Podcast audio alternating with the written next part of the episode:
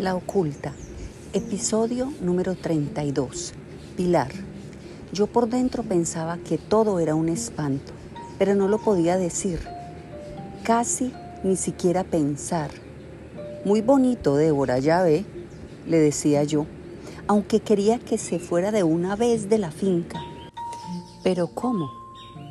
Si era la esposa de mi hijo mayor y esa propuesta nos la hacía por bien para salvarnos con las mejores intenciones. Se veía que llevaban meses o años pensándolo, diseñándolo todo. Eran amigos viejos de Lucas y de Débora, que habían venido varias veces a temperar aquí y siempre les había encantado la finca y la región. Y tanto les gustaba que se les ocurrió el negocio de parcelarla. Alberto miraba y no modulaba, solamente resoplaba y le sudaba la nariz, el cuerpo. Tenía la camisa pegada al pecho, empapada. Esto es de la familia Ángel y ustedes deciden. Fue lo único que dijo y se fue. Mejor se iba a abonar los naranjos, a montar a caballo o a hacer siestas a horas que no eran para siestas. Después Débora me soltó en la oreja, bajando la voz, una cifra enorme que nos entregarían a cada uno de los hermanos si vendíamos todo. Si yo me obstinaba en quedarme con la casa vieja, eso sí, me tocaría mucha menos plata. Lo mejor sería vender también la casa vieja, demolerla y hacer allí una que se adaptara al estilo de la nueva parcelación. Si nos ofrecían eso a nosotros, pensé, semejante capital, ¿cuánto no sería la ganancia de la empresa encargada de parcelar? No le mencioné esto a Débora, que era como acusar a sus amigos de interés. Pero le dije que yo no vendía, que aunque quisiera, yo no podía vender, porque así se lo había jurado a mi papá que yo me quedaría con Alberto en la casa vieja para siempre, así fuera sin tierra. Pero que si Toño y Eva estaban de acuerdo, tal como estaban las cosas, no podía oponerme y daría mi firma para la venta del resto de la tierra. Que mi parte y mi casa, si querían, la vendieran ellos cuando yo me muriera. Débora me dijo que Eva conocía el proyecto y lo apoyaba 100% y que de todos modos recibiría una parte de la plata como compensación. La decisión entonces estaba en manos de Toño. Los constructores tenían cuentas afuera, en paraísos fiscales, y podían pagar en dólares, en euros. Yo levanté los hombros y pensé, si todos los que tienen plata se llevan el capital de Colombia, este país se va a joder. Eva llamó a Toño a Nueva York y lo convenció en un minuto. O ni siquiera tuvo que convencerlo. Él estaba en uno de los peores momentos de su vida. Era como una fiera encerrada a la que le ofrecían al menos una jaula más grande. Lo notaron débil y corrieron a mandarle los papeles de compraventa y él fue a firmarlos y autenticarlos en el consulado. No fue capaz ni siquiera de llamarme por teléfono a decirme lo que iba a hacer. Sé que habló con Lucas, con Simón y con Manuela y que ellos le confirmaron que yo estaba de acuerdo en que mis hermanos hicieran lo que quisieran poco tiempo después, Toño y Eva recibieron la plata. A Toño se la consignaron en dólares en Nueva York y a Eva en euros en Alemania. A Alberto y a mí mucho menos y en pesos en Medellín. Nos entregaron lo justo, eso sí, no digo que no. Alberto y yo nos quedamos con la casa vieja y con un pequeño lote de tierra alrededor el lago siguió siendo de la finca, pero ya no había cafetales, ya no había potreros para las vacas, las vendimos. Ni para los caballos, los regalamos todos, menos dos. A Próspero y a Berta los liquidamos entre los tres y Alberto y yo les hicimos un contrato nuevo, ahora solo a nombre de nosotros dos. Pudimos vender la casa de Medellín a un constructor de edificios y pusimos todo el dinero en unas acciones que deberían darnos una renta suficiente para poder vivir hasta que nos muramos. En esa misma cuenta entró lo que nos dieron por perder la vista alrededor de la oculta. Seguiremos aquí encerrados, enterrados, rodeados de bulla y de gente, de noche y de día. A la finca ya no se entra por la portada, atravesando el viejo quiebrapatas hecho con rieles abandonados del ferrocarril, sino que tenemos que identificarnos en la portería ante unos tipos de gorra y uniforme que miran desde una garita y abren con desconfianza un cancel eléctrico que de inmediato se vuelve a cerrar. Nuestro jeep, viejo y destartalado, es el más feo de toda la parcelación. Los vecinos nos miran como se ve pasar un animal prehistórico, un paquidermo. Ya nada es lo mismo. Todo empezó a cambiar unas semanas después de la firma de las escrituras.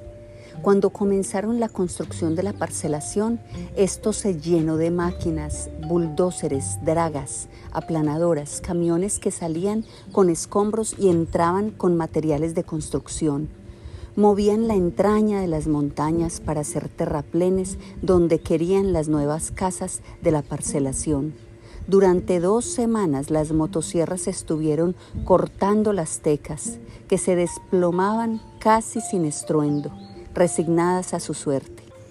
Al mismo tiempo cortaban los cafetos, los árboles de sombrío del cafetal, las tecas viejas de la alameda de la entrada, pues había que rectificar el camino, los mangos de Tailandia, los almendros, los amanes centenarios que eran como paraguas naturales, inmensos.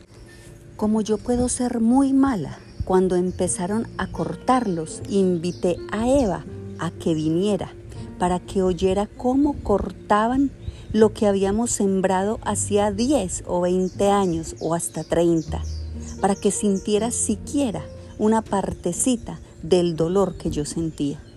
Creo que le dolió, pero disimuló bien y hasta nadó e hizo una siesta. Se fue mal encarada y no aceptó quedarse a dormir por mucho que le insistimos.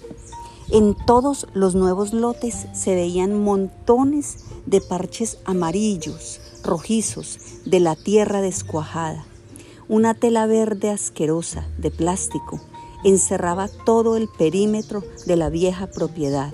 Débora nos decía que tranquilos, que eso era normal mientras se hacía la parcelación, pero que el verdor y la paz volverían después de uno o dos años, cuando se terminara el movimiento de tierras y la construcción de las casas, que esta era una tierra bendecida por la lluvia y el sol.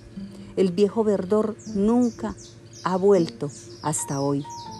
Los nuevos dueños de las parcelas empezaron a construir sus casas, mansiones enormes, en estilos distintos, californiano, bauats, colonial, narcomafioso. Casi todas tienen piscina, prados, caballerizas, jacuzzis al aire libre, jardines diseñados. Desde la parte de atrás de la casa ya no veo el paisaje abierto que mi memoria recuerda. Las fotos muestran y mis ojos añoran. Frente a mí hay varios techos de tejas de casas inmensas y piscinas azules falsas, todo rodeado por cercos altos de plantas exóticas, con púas y por la noche chorros de luz que rompen la penumbra e iluminan jardines sosos, geométricos, Ahora el límite de la vieja oculta es el cedro donde están enterradas las cenizas de mi mamá y los huesos de mi papá, el descansadero. Al menos eso lo respetaron en los planos. Pero detrás del cedro, a un metro, pasan la malla y el cerco de la casa vecina. El silencio está hecho de músicas distintas. ¿Cuál de ellas peor? Y ya no hay caminos ni animales, sino carreteritas pavimentadas por las que pasan a toda velocidad cuatrimotos, motos, camionetas todoterreno blindadas, de vidrios polarizados, inmensos caballos de lujo, puras sangres, árabes, españoles, cuarto de milla y personas que los montan en uniforme, con botas y fustas, como si fueran carabineros, deportistas olímpicos a punto de saltar o algo así. Vigilantes armados recorren el perímetro de la parcelación en motos japonesas ruidosas, porque muchos compradores son negociantes o comerciantes de Medellín, nuevos ricos o ricos viejos. No sé muy bien, ya que con ellos no tenemos ningún trato y en todo caso tienen miedo de que los atraquen o los secuestren o los maten y se protegen así. El siguiente diciembre, por disimular, por fingir que todo podía volver a ser igual o al menos parecido, vinieron a pasar las navidades mis hijos y mis nietos y Eva con Benjamín. En Nochebuena llegó también Toño de Nueva York. John se quedó en Harlem con su nueva vida, liberado al fin de su vieja promesa de vivir en el trópico que había roto una madrugada de lágrimas y sinceridad. Toño miró un momento hacia el lago y otro momento hacia la vista de abajo, la del río. Cerró los ojos con fuerza y se tapó la cara. Es increíble lo que no lograron hacernos ni las guerras civiles, ni la guerrilla, ni los paramilitares, lo consiguieron los negociantes. Fue lo único que dijo. Después se encerró en el cuarto los tres días que estuvo y salió solamente para comer o para tomarse un tinto. Dijo que ya no tenía sentido escribir lo que pensaba escribir y que iba a quemar todos sus papeles de mierda. Así lo dijo, con una mala palabra. Cuando salía y veía el desastre alrededor, no podía contener a veces la ira y a veces las lágrimas. Yo ya me estoy acostumbrando, le dije, para consolarlo, pero no había consuelo, ni era verdad que yo me hubiera acostumbrado, ni que me fuera a acostumbrar. Eva se limitaba a nadar en el lago. Decía que esa era su paz, su salvación y su meditación como antes mi papá cuando éramos niños. Ahora Benjamín la acompaña de cerca remando en la canoa para no correr riesgos, decía, porque su mamá ya no era una muchacha y si le daba un ataque había que salvarla. Y para eso llevaba a mano un salvavidas blanco pegado de una pita. A Eva le daba ira que Benji la cuidara así, que la persiguiera y la tratara como a una anciana. Y a veces sacaba la cabeza del agua y le decía que francamente eso no le gustaba, que la dejara en paz, que se fuera a leer o a caminar. Pero Benjamín no le hacía caso y seguía muy sonriente remando a su lado, como un perro, como si fuera Gaspar resucitado, que nadaba siempre así, como él, detrás de Eva. Al salir del agua, Eva leía libros en la hamaca, frenéticamente, para evadirse y para disimular. Débora decía que dormía muy tranquila, segura de que nadie podía entrarse a atracarnos en esa unidad cerrada, protegida, que ya nadie podría venir a secuestrar a Lucas ni amenazar a Eva, como antes, cuando la tierra estaba abierta al paso de todos los intrusos. Lucas y todos mis hijos se limitaban a jugar cartas y dominó y a beber cerveza. Para ellos las parcelaciones no eran nada extraño, sino la nueva forma en que les gustaba vivir a los jóvenes con plata, encerrados en pequeños guetos protegidos con burbujas opulentas. Poníamos la música nuestra cada vez más duro para no oír las músicas de los demás. Se oían las voces y la pólvora de los vecinos, el ruido de las camionetas y las motos al pasar. Dos meses después de ese diciembre que pasamos en familia con mis hermanos, como en marzo, los propietarios de dos casas que quedan debajo del lago ordenaron una inspección a la Secretaría de Obras Públicas del municipio, porque temían que el lago algún día pudiera romper el dique y los pudiera afectar. Vinieron las autoridades competentes, ingenieros, inspectores de sanidad, y dijeron que el lago era un peligro para las casas de abajo y que debía vaciarse y secarse. Les avisé a mis hermanos. Eva vino un fin de semana y nadó en el lago por última vez. Trajo a una amiga muy joven y muy linda, Susanita Posada, que se quedó en el muelle mirándola nadar, como cuidándola, pero sin perseguirla. Parecía otra hija. Toño no pudo o no quiso venir. Por el teléfono lanzó un gruñido y me colgó, de mal genio. Yo no quería mirar, pero vi todo lo que hicieron por masoquista. Abrieron un desagüe con dos tubos de 12 pulgadas y el agua empezó a salir hacia el viejo cauce de la quebrada. El lago se vació lentamente y a las dos semanas había un fondo fangoso, oscuro, feo, pestilente. Todo se llenó de insectos y de mal olor.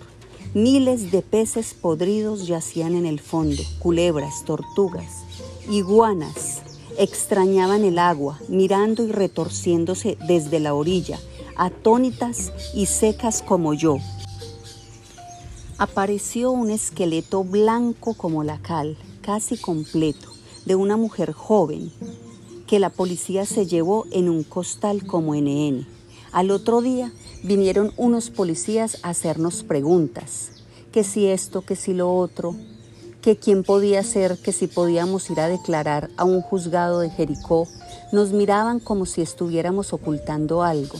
Decenas de gallinazos volaban encima del hueco donde había estado el lago y se comían las carpas muertas, las tilapias podridas, las truchas que brincaban agonizantes en los últimos charcos, Alberto y yo nos fuimos para Medellín unas semanas, a la casa de Florencia, mientras pasaba el hedor. Había que esperar a que encima del viejo lecho del lago volviera a crecer algo de vegetación.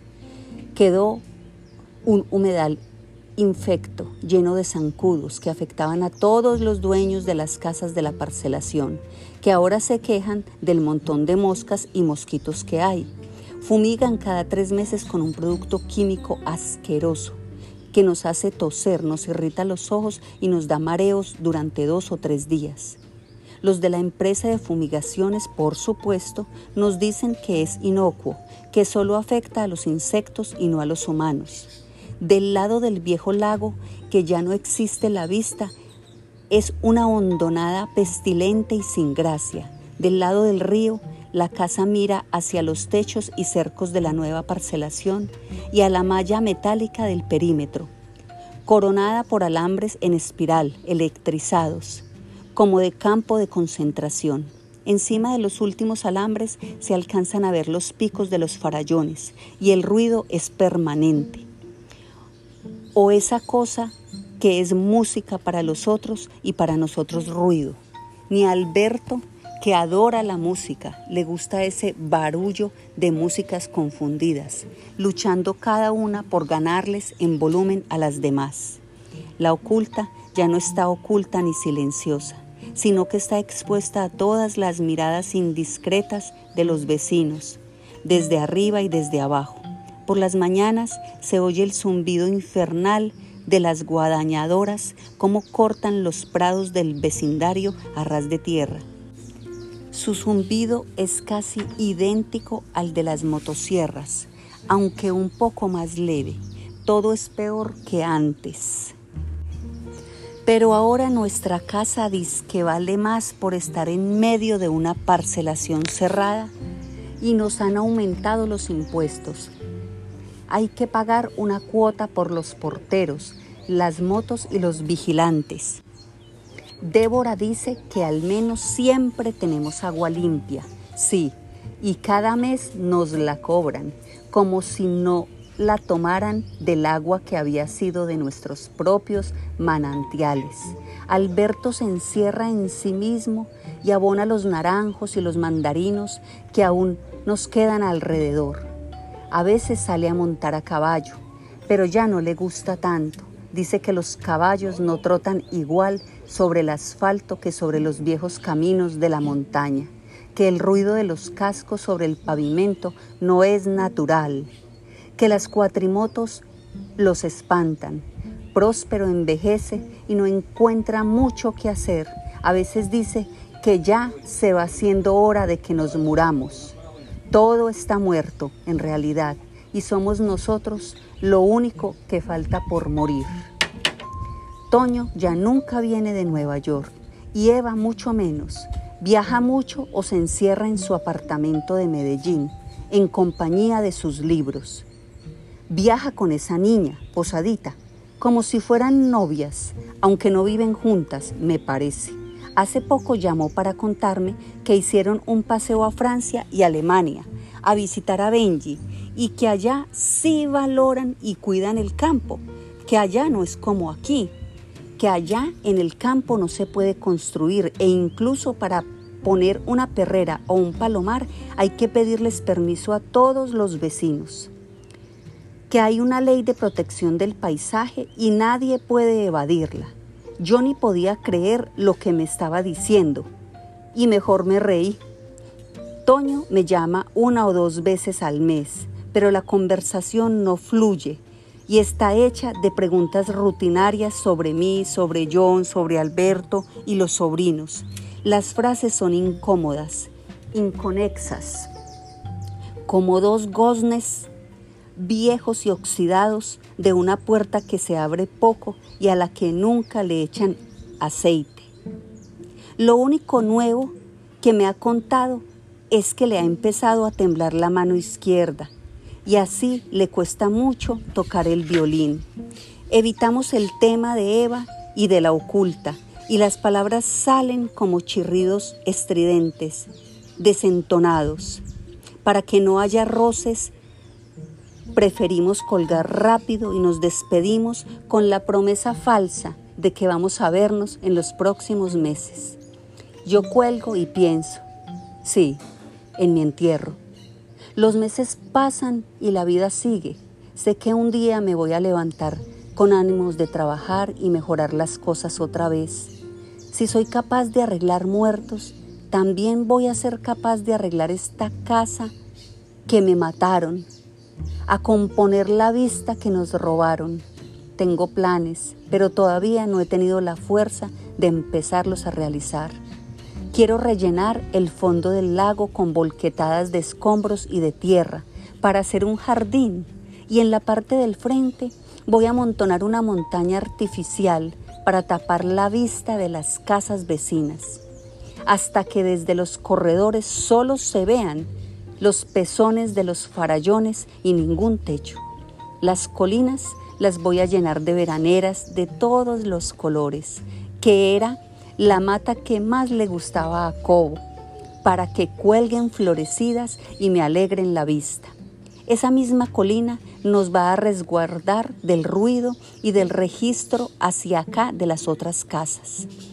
Nos volverá a ocultar. Un día lo hago cuando me recupere de esta parálisis en la que estoy. Tengo que ser capaz, pero por ahora no puedo. Estoy como sonámbula, quieta y aturdida. A veces me desvelo en la madrugada y salgo de la pieza y camino por la casa, al menos entre semana como la mayoría de las casas de la parcelación son casas de recreo, ya han apagado casi todas las luces de las propiedades alrededor y no hay música. Así que puedo oír el viejo cantar de los grillos que resistieron el desastre. Por las fumigaciones, ranas y cocuyos ya no hay ni han vuelto los murciélagos, las loras ni las guacamayas que anidaban en los troncos secos de las palmas reales, que también cortaron. Las tablas del piso traquean en los mismos sitios y yo me acuesto en una hamaca, en el corredor de afuera, a recibir en la cara el sereno de la madrugada. Por un momento tengo la ilusión de que todo sigue igual, de que en pocas horas empezará a amanecer sobre los farallones y que su vista no estará interrumpida por las casas vecinas ni por las rejas metálicas que protegen de intrusos la parcelación. A veces me quedo dormida en la hamaca y vuelvo a soñar con el lago y camino sobre el lago como un milagro. Alberto se despierta y se me acerca descalzo, con pasos lentos, silenciosos, pero las tablas traquean en los mismos sitios y yo me despierto. Me pregunta si estoy bien y yo le digo que sí. Me pregunta si quiero café y yo le digo que sí. El aroma del café sigue siendo muy bueno y nos recostamos en la hamaca, uno a cada lado, las piernas entrelazadas, a sorber despacio el café mientras amanece. Aunque toso y estoy ronca, me fumo un cigarrillo, lento, frente a el que he dejado de fumar. Me gusta su punta roja, intermitente y el olor del tabaco. Hasta que no llega la luz, tenemos la ilusión de que todavía vivimos en la oculta, como siempre quisimos. No quiero que amanezca y me parece triste preferir la noche. Se lo digo a Alberto. Antes la dicha era esperar el amanecer y ver la vista. El día era la vida. Ahora solo es bueno cuando todo está oscuro y es de noche. Empieza a clarear y una niebla blanca y espesa cubre todo el paisaje, llovizna. Poco a poco el silencio se va llenando de pájaros. Sobre toda la fealdad ha caído el velo de una neblina compasiva.